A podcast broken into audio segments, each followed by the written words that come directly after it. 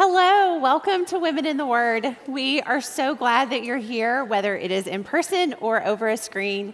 My name is Kate Tokar, and I am so excited to continue our study of 1 Samuel together today.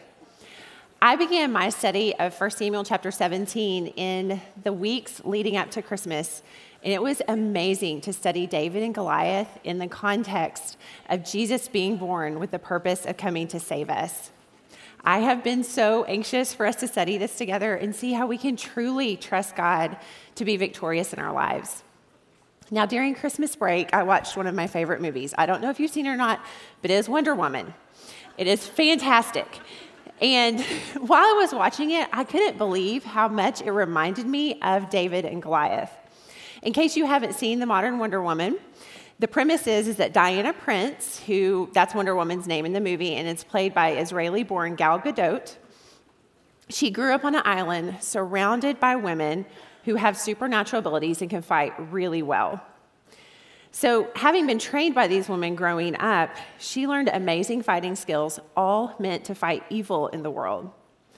One day, after she's an adult, a plane crashes on their secret island in 1918, and she rescues the pilot. And in doing so, she learned that the whole world was at war at World War I. She desperately wanted to stop the war that, and the God that she believed was behind the war, which is Ares. She believes it's a battle between good and evil, and stopping it rests on her shoulders.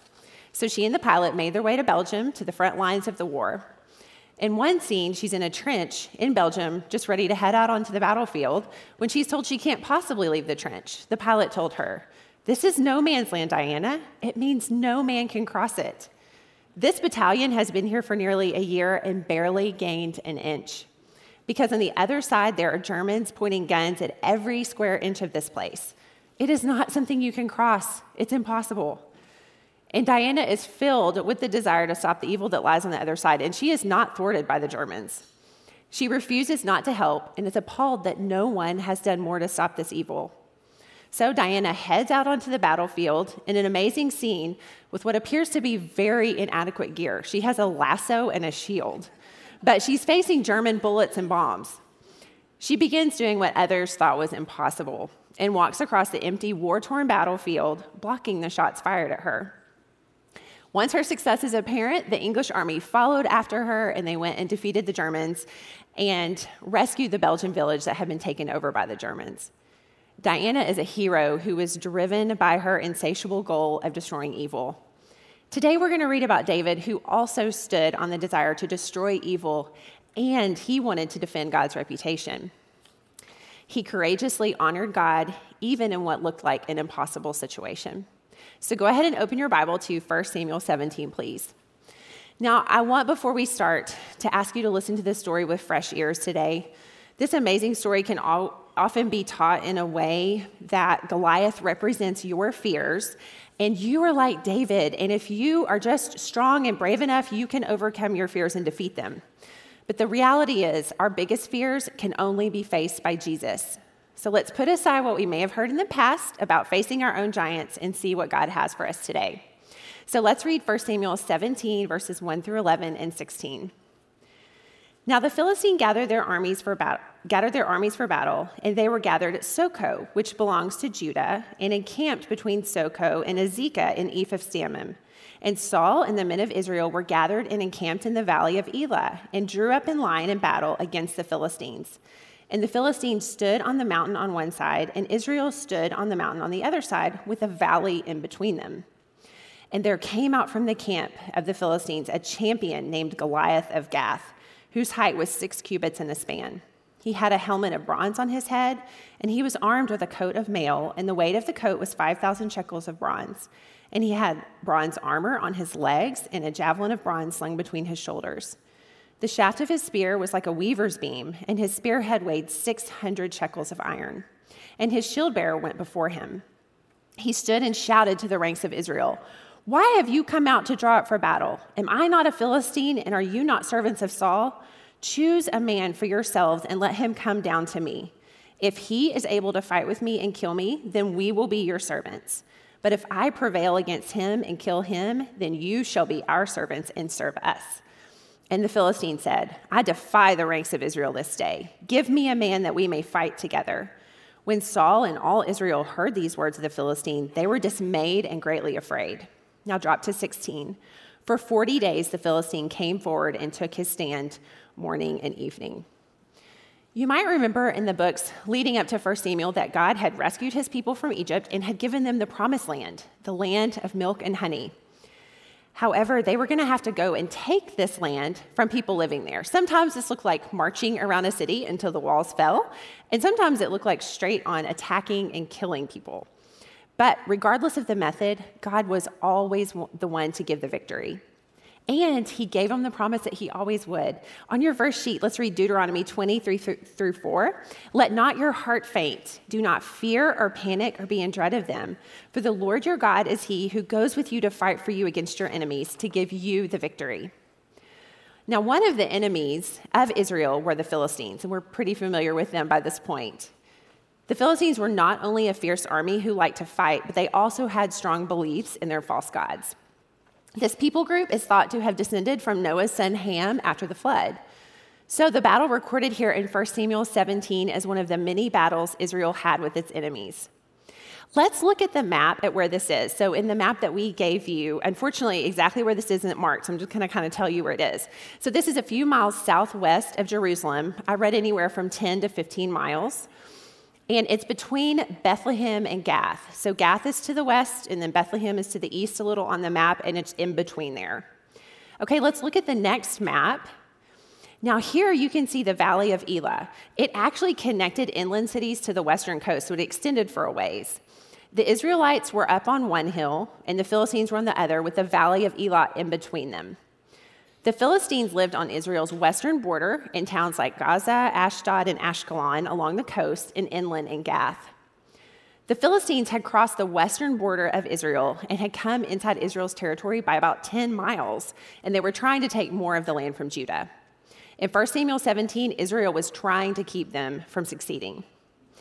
As we read in verse 16, Goliath, was from, who was from Gath, went down into the valley of Elah twice a day for 40 days and taunted the Israelites. A little interesting side note is that 40 days in the Bible often refers to a time of testing. It can be hard for us to imagine how the, the, Israelites could have heard Goliath with such a distance in between them, but apparently the atmosphere in Israel is so thin that it's conducive to voices carrying really well. So the Israelites would have heard him loudly and clearly. Goliath was extremely intimidating looking, and we get a great description of him here that is meant to help us understand just how scary he was. Depending on the interpretation, he was about nine feet six inches tall, even up to nine feet nine inches tall. For reference, if you're familiar with the basketball player Shaquille O'Neal, he's only seven one. Goliath was at least two feet taller than him. Goliath wore a coat of mail weighing 120 pounds, and the javelin he wore on his back would be like a long pointed spear that was made to be thrown. And his actual spear was larger and thicker than most spears were, and the head of it weighed 15 pounds. That's like having a bowling ball on the end of your spear. We also learned that he carried a large sword because if you've read ahead, you know that David used it to, to um, remove Goliath's head. Um, he, he also had a shield bearer who would be Goliath's first line of defense. Um, and while I was reading through this, I was just thinking of this poor guy. Um, when you have hate to be Goliath's shield bearer, I just feel like um, you are facing whoever Goliath is fighting first, and Goliath does not seem like a nice man. So I think that would have been pretty terrifying. Now, Goliath presented a challenge to Israel that was a little unusual. He wanted Israel to send out one warrior to fight him. Each man would represent his entire army, and whoever won victory would win it for his entire army. And the losing army would surrender and become servants to the other. One commentator noted it's not likely that the Philistines would have actually stuck to their word. They were brutal and likely to kill all of the Israelites after Goliath had won. Okay, look with me at verse 4 just for a second. This verse describes Goliath as a champion. When I think of a champion, I think of a powerful winner, someone who is the best of the best at what he or she does. Champion is a fascinating word because it actually means the man of the middle, like the middleman, the mediator. He goes to represent his people against the evil on the other side. He steps in and fights on behalf of his people. Well, who could possibly fulfill this role when the enemy was this terrifying giant? Israel didn't have anyone willing to go and stand in the middle. But perhaps there was a good candidate. In 1 Samuel 9 2, we learned that Saul was at least a head taller than the other Israelites, and he was meant to be a powerful leader for Israel. And Israel wanted a king to fight their battles because they wanted protection and security. So this should have been Saul. And as we've been learning, things had really fallen apart for him. He had not been fully obedient to God. And we see in verse 11 the state of the Israelite army. They were dismayed, which means to cause to lose courage or resolution. And it also says they were greatly afraid, or the NIV says terrified, and the message says lost all hope. I imagine when Israel marched to their location to fight above the valley of Elah, they did so with hope and confidence. However, it looks like Goliath threw a wrench in their plans, and suddenly they were facing what seemed to be an unwinnable battle. Again, we see the king that they wanted wasn't enough, and he was cowering in fear. Saul had been disobedient to God and was clearly not trusting God to fight this battle for them, despite the fact that one of the jobs of a leader is to instill confidence in his men and to be brave. We don't see that he has any sort of plan to defeat Goliath and the Philistines to save Israel the Israelites had taken their eyes off of God, making it a battle they were to fight alone. Alistair Begg said, When we lose sight of God, we lose heart for the battle. Okay, let's continue the story in verses 14 through 18. David was the youngest of his brothers. The three eldest followed Saul, but David went back and forth from Saul to feed his father's sheep at Bethlehem. Drop to 17. And Jesse said to David, his son, Take for your brothers an ephah of this parched grain and these 10 loaves and carry them quickly to the camp to your brothers. Also take these 10 cheeses to the commander of their thousand. See if your brothers are well and bring some token from them. So we see in these verses that David was too young to fight yet. So, from what we can best tell, he split his time between living with his dad, being a shepherd, and as Kathy told us last week, working for Saul as an armor bearer and a harpist. Jesse sent David to go check on his brothers and make sure that they were safe, as any parent would want. David traveled from Bethlehem, and he probably left early in the morning and traveled somewhere between 10 and 15 miles, and it should have probably only taken him a few hours. Would have taken me a little longer than that, but he got there quickly. Let's keep reading to see what happens next. So let's read 19 through 24. Now Saul and they and all the men of Israel were in the valley of Elah fighting with the Philistines. And David rose early in the morning and left the sheep with the keeper and took the provisions and went, as Jesse had commanded him. And he came to the encampment as the host was going out to the battle line, shouting the war cry. And Israel and the Philistines drew up for battle, army against army. And David left the things in charge of the keeper of the baggage and ran to the ranks and went and greeted his brothers. As he talked with him, behold, the champion, the Philistine of Gath, Goliath by name, came up out of the ranks of the Philistines and spoke the same words as before, and David heard him. All the men of Israel, when they saw the man, fled from him and were much afraid. So David put down the food he had brought and ran to the front line to check on his brothers. And while he was there, he heard Goliath's threatening invitation for what we presume was about the 81st time for him to shout it. For over a month, twice a day, Goliath was bearing Israel deeper and deeper in fear and despair. Okay, let's keep reading. We're going to read in verse 25. And the men of Israel said, Have you seen this man who has come up? Surely he has come up to defy Israel. And the king will enrich the man who kills him with great riches and will give him his daughter and make his father's house free in Israel. And David said to the men who stood by him, What shall be done for the man who kills this Philistine and takes away the reproach from Israel? For who is this uncircumcised Philistine that he should defy the armies of the living God? And the people answered him in the same way So shall it be done to the man who kills him. In verse 26, it says in the ESV, What shall be done for the man who takes away the reproach from Israel? And that just means to, who's going to remove this grace? What's going to happen to them when this disgrace is removed from Israel? And then at the end of the verse, we see something very important. Israel recognized Goliath was defying them, but they didn't see the bigger picture that David recognized.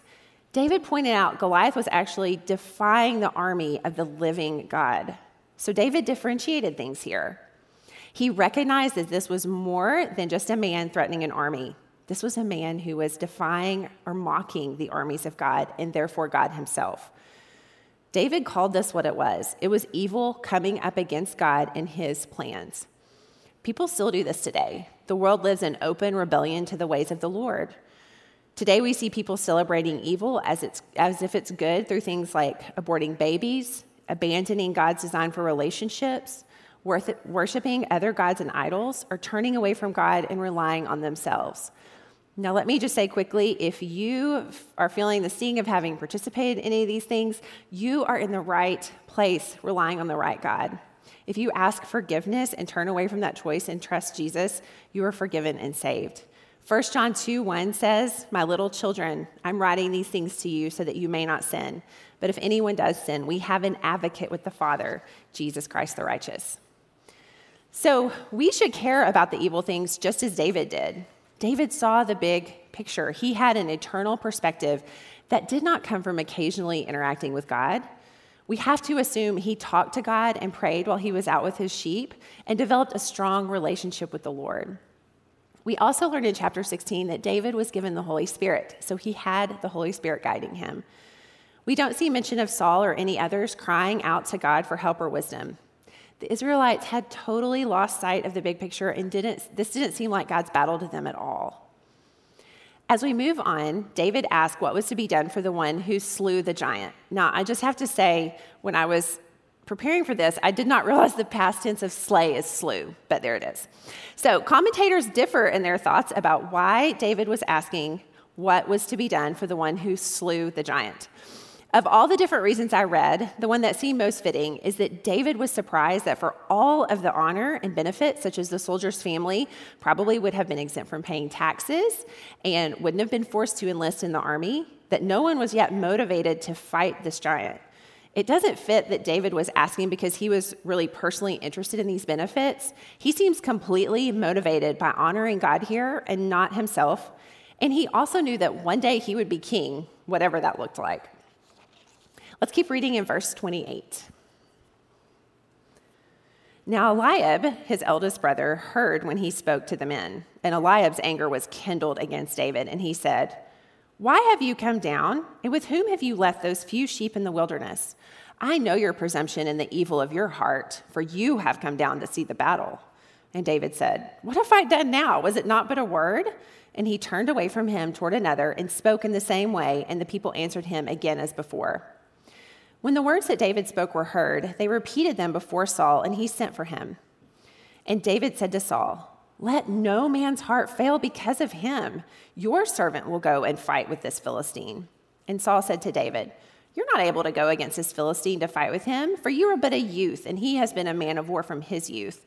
But David said to Saul, your servant used to keep sheep for his father, and when there came a lion or a bear and took a lamb from the flock, I went after him and struck him and delivered it out of his mouth. And if he arose against me, I caught him by his beard and struck him and killed him. Your servant has struck down both lions and bears, and this uncircumcised Philistine shall be like one of them, for he has defied the armies of the living God. And David said, The Lord who delivered me from the paw of the lion and from the paw of the bear will deliver me from the hand of this Philistine. And Saul said to David, Go, and the Lord be with you. Then Saul clothed David with his armor. He put a helmet of bronze on his head and clothed him with a coat of mail. And David strapped his sword over his armor. And he tried in vain to go, for he had not tested them. Then David said to Saul, I can't go with these, for I have not tested them. So David put them off. Then he took his staff in his hand and chose five smooth stones from the brook and put them in his shepherd's pouch. His sling was in his hand, and he approached the Philistine. Now, if any of you here have siblings, Eliab's response probably sounds pretty normal to you. Eliab spoke contemptuously to David, and he belittled David and thought he was just showing off and trying to be one of the men. We can't help but also wonder if Eliab was angry he wasn't anointed by Samuel as king. I imagine he was probably embarrassed that he was part of an army that was too afraid to go and fight. That's why it's particularly funny when Eliab says, You have just come down to see the battle. How David didn't respond with, What battle? I will never know. So far, there had been no battle. You have to credit David for his kind response to Eliab. He showed so much more maturity in his words than Eliab did. Basically, he was saying, Can I not even speak? And I love that David is not deterred by his brother. He pressed onward to inquire about the situation because he knew something must be done because God was being dishonored. He's really being dishonored not only by the Philistines, but by the Israelites as well because of their refusal to trust God. Now, word finally got back to Saul that someone was willing to face this giant. I imagine him being disappointed seeing that it was David and that he was only a youth. Don't you love when David confidently said to Saul, the king, Let no man's heart fail because of him? This reminds me of what Moses said in Exodus 14, 13, and 14. Fear not, stand firm, and see the salvation of the Lord, which he will work for you today. For the Egyptians whom you see today, you shall never see again, and the Lord will fight for you. You have only to be silent. These are things the leader of Israel should have known and what Saul should have been telling his men we see that Saul did his best to discourage David, telling him basically he stood no chance against a well trained beast of a man. What an unlikely savior God had sent. But God had prepared David on the training ground of the grazing fields with his sheep.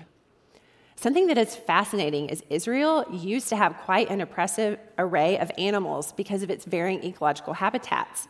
They had cheetahs and ostriches and crocodiles and hippos and a variety of birds. The lions that Israel had probably became extinct around 1200 AD from being hunted, but they are thought to be the size of an African lion, weighing over 400 pounds, and they are mentioned many times in the Bible. And the bears that used to live in Israel were just a smaller brown bear, probably only weighing like 550 pounds, so it's no big deal to fight that off. Um, the Lord had faithfully delivered David and his sheep out of the paws of lions and bears, and he would surely rescue his people from the hand of the Philistines. Now, this was a big risk because if things went badly, it wasn't just David who would die. The Philistines would have won, and Israel would have had to become their servants or worse. Saul told David, Go and the Lord be with you. But apparently, he didn't fully trust that the Lord was going to be with him because he tried to get him to wear armor that was way too big. Remember, Saul was a tall man, so these would have been huge on David. What Saul should have done was fall to his knees and cried out to the one who promised to fight Israel's battles and pray for David's protection and success. A couple of days before New Year's Eve, my mom had rushed out the door to take my stepdad to a doctor's appointment, and she just dropped him off and then uh, waited in the car. And on their way home, she had planned to stop at Kroger to get a bunch of groceries for a big New Year's Eve dinner that she was cooking. When she got there, she realized she had worn her house shoes to the car.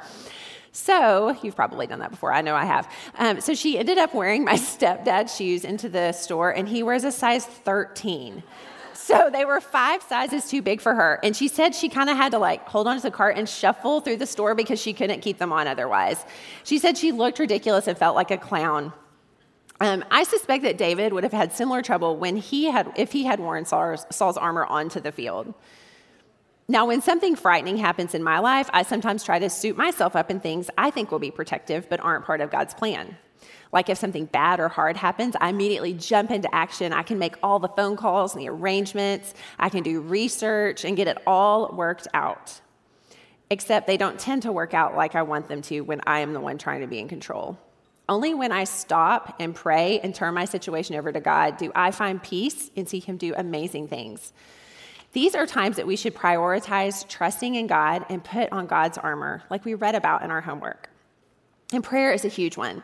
Stopping and turning the situation over to the Lord and waiting for his guidance and provision is worth far more than the hours of my work on the phone, worrying or trying to make things work out. The funny thing is, Saul must have not have trusted that armor too much because he was not willing to trust it on his own skin out on that battlefield.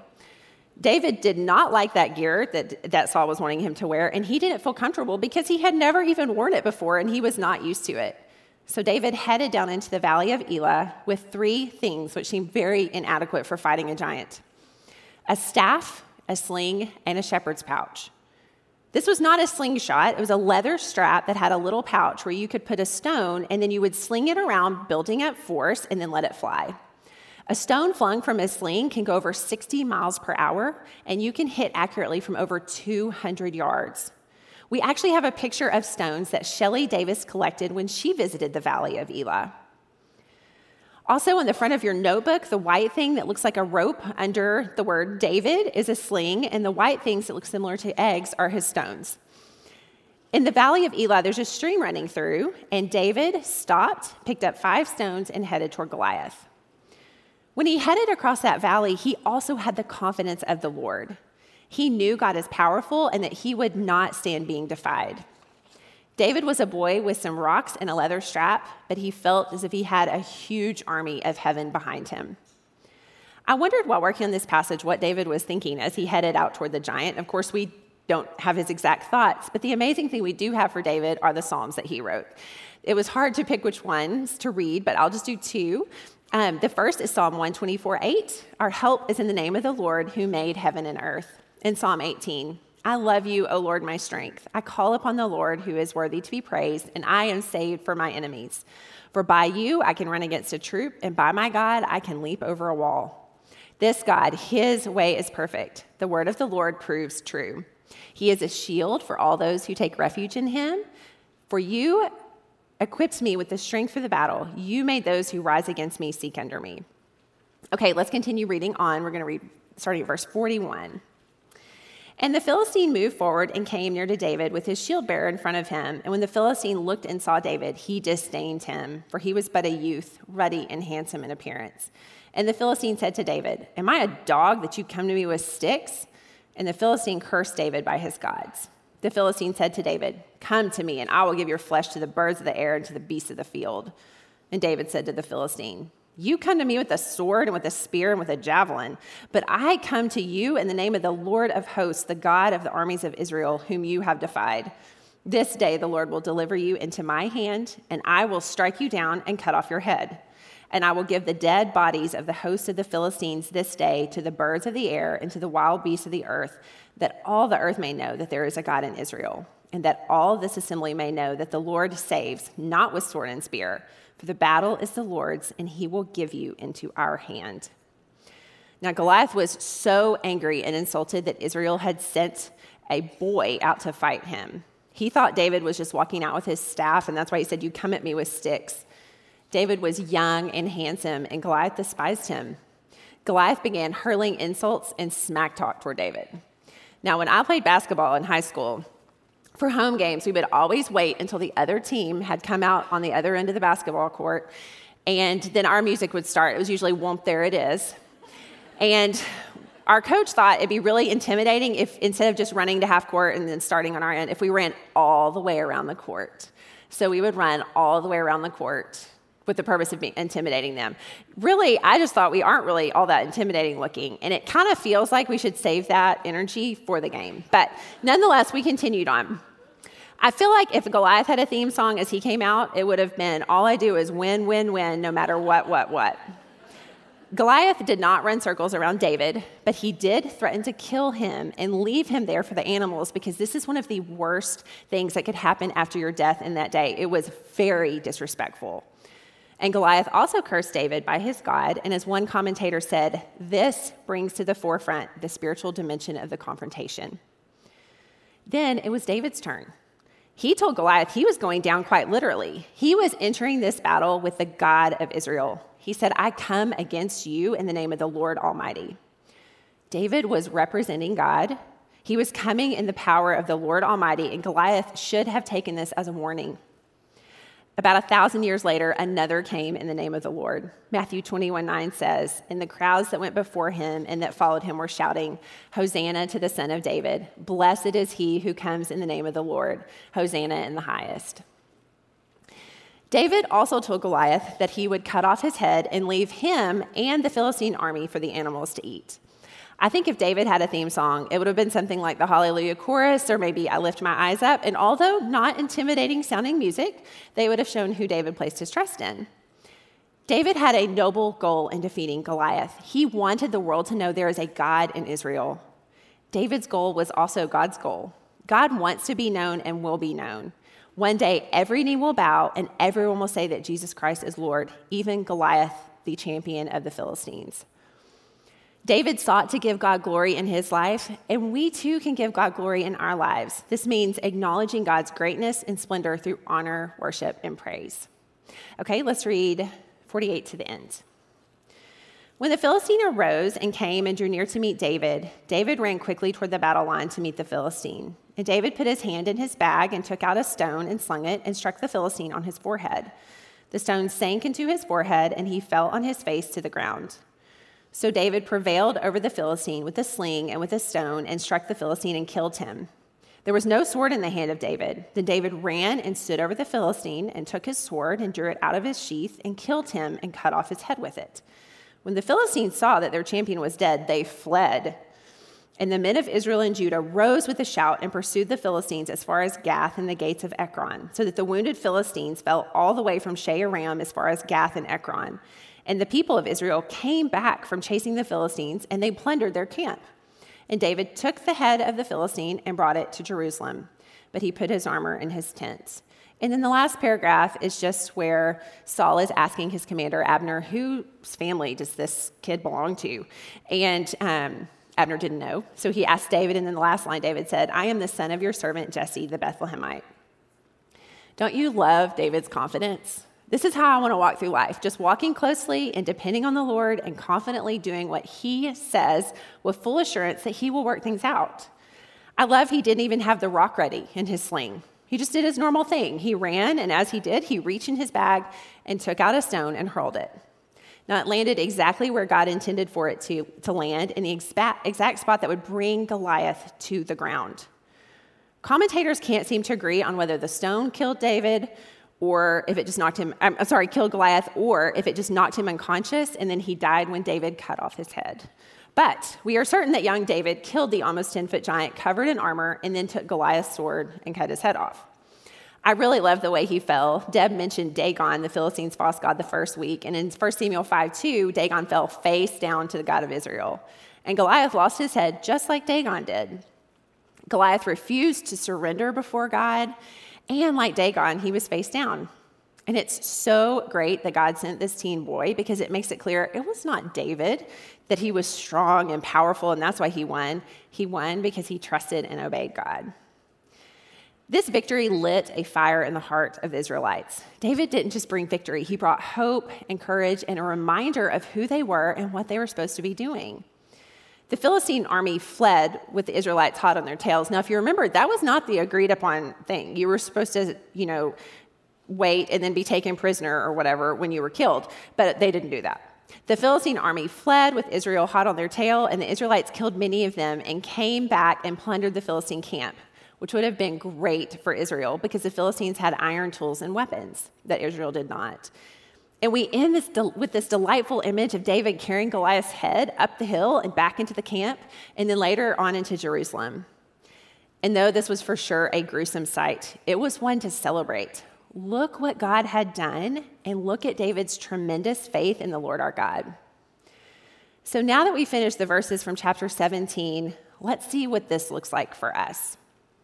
Alistair Begg said, We can look at how this is history for Israel, but also how does it fit in God's big picture to save and redeem his people? He also draws a parallel between David and Jesus. He said David was anointed and had the Holy Spirit and then stepped out onto the battlefield.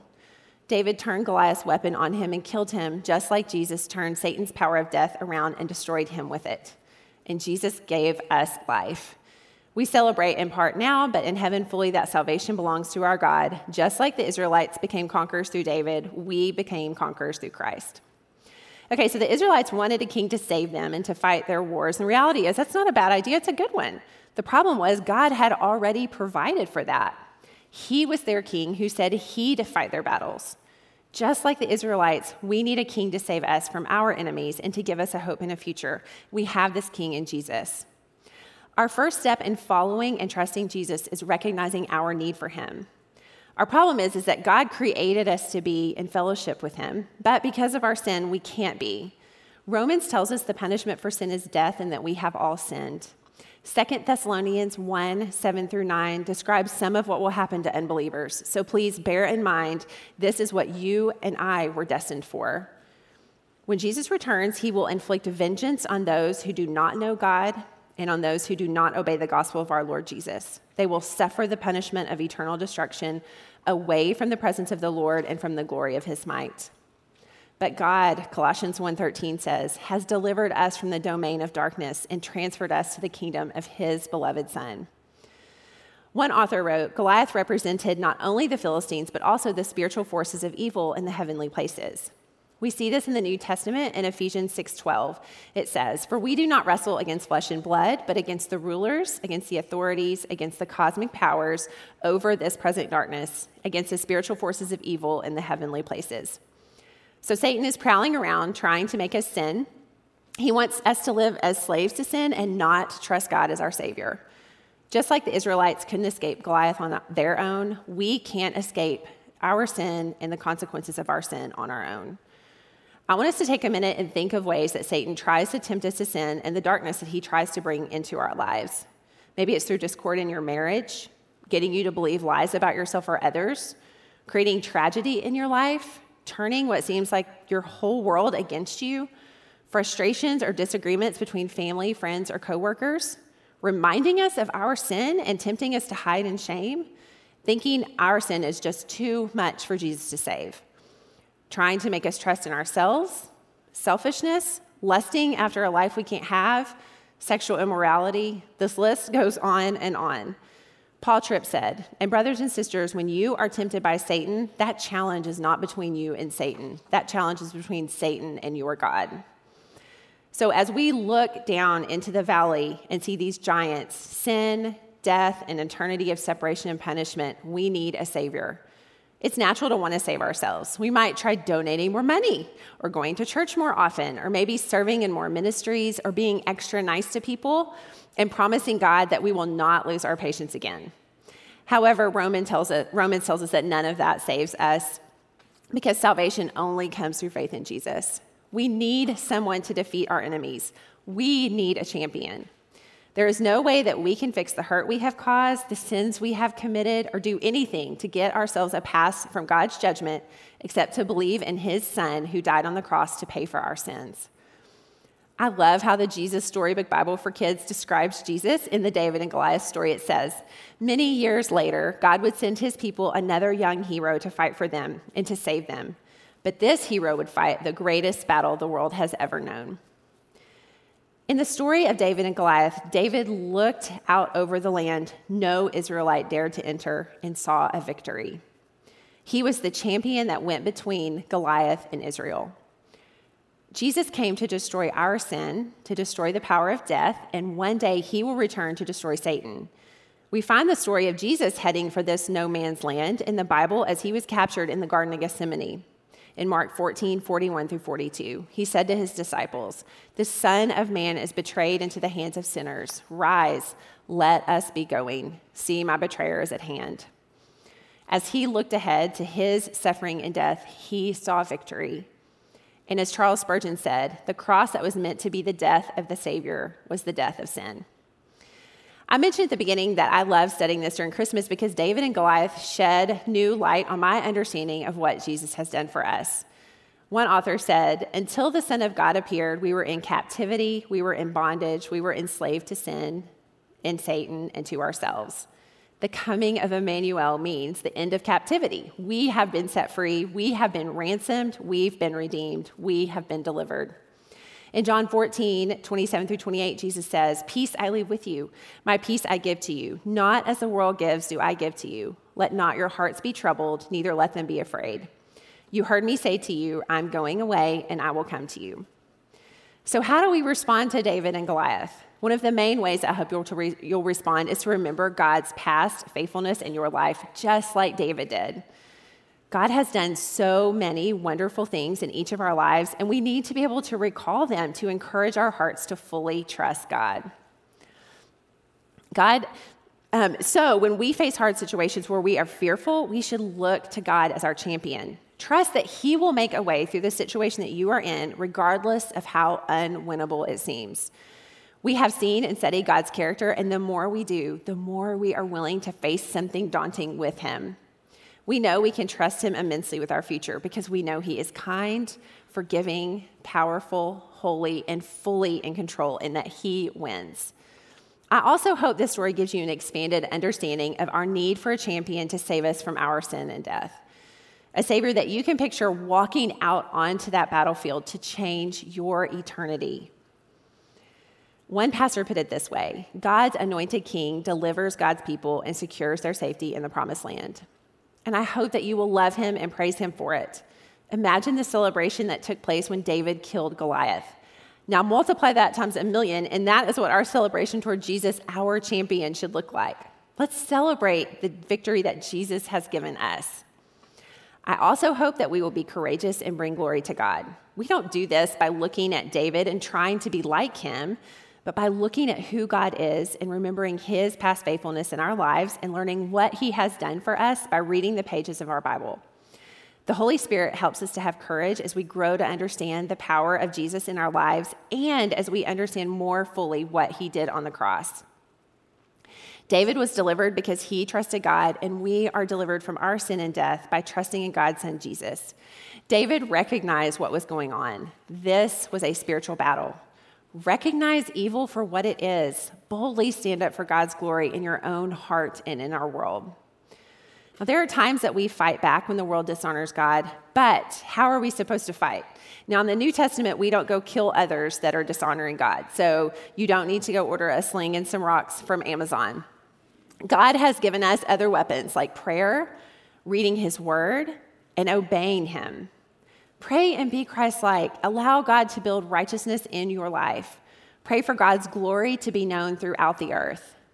Read God's word daily because it allows you to hear God through the words on the page and it teaches you what truth is so you can identify what is not true. If you struggle to read the Bible, it can be really fun to read through a chronological reading plan. Also, you could serve somewhere in your church, in your community, or in your home with a joyful heart. Maybe you have little people or older people in your home that need a lot of patience and care. All of this is light that fights back against darkness. Support causes that fight back against evil things like nonprofits that intervene in sex trafficking or support pregnancies, um, pregnancy centers. And consider not supporting companies who are big supporters to things that go against God's word. One author wrote When we go to war, our very weapon is the finished work of Jesus Christ. At the end of the day, it is not we who slay the giants, but Jesus. On the battlefield of our life, our proper role is not the heroic general, but of the faithful foot soldier. Until we learn to rely on our divine champion, we are destined for defeat. Jesus is the true giant slayer. And finally, work to build your relationship with the Lord now. David was able to fully obey God and trust Him because he already had a relationship with the Lord. We want to put ourselves in that same position. Let's pray. God, thanks so much that we can be together to study your word together today. Please help us to trust you to be victorious in our lives when we face daunting situations that we can't fight alone. God, we need you in all parts of our lives. Help us to remember what you have done in the past and walk in such a way that we bring you glory. Thank you for David and his example to trust in you. May we walk in your comfort and hope that you have given us. It's in Jesus Christ's name I pray. Amen.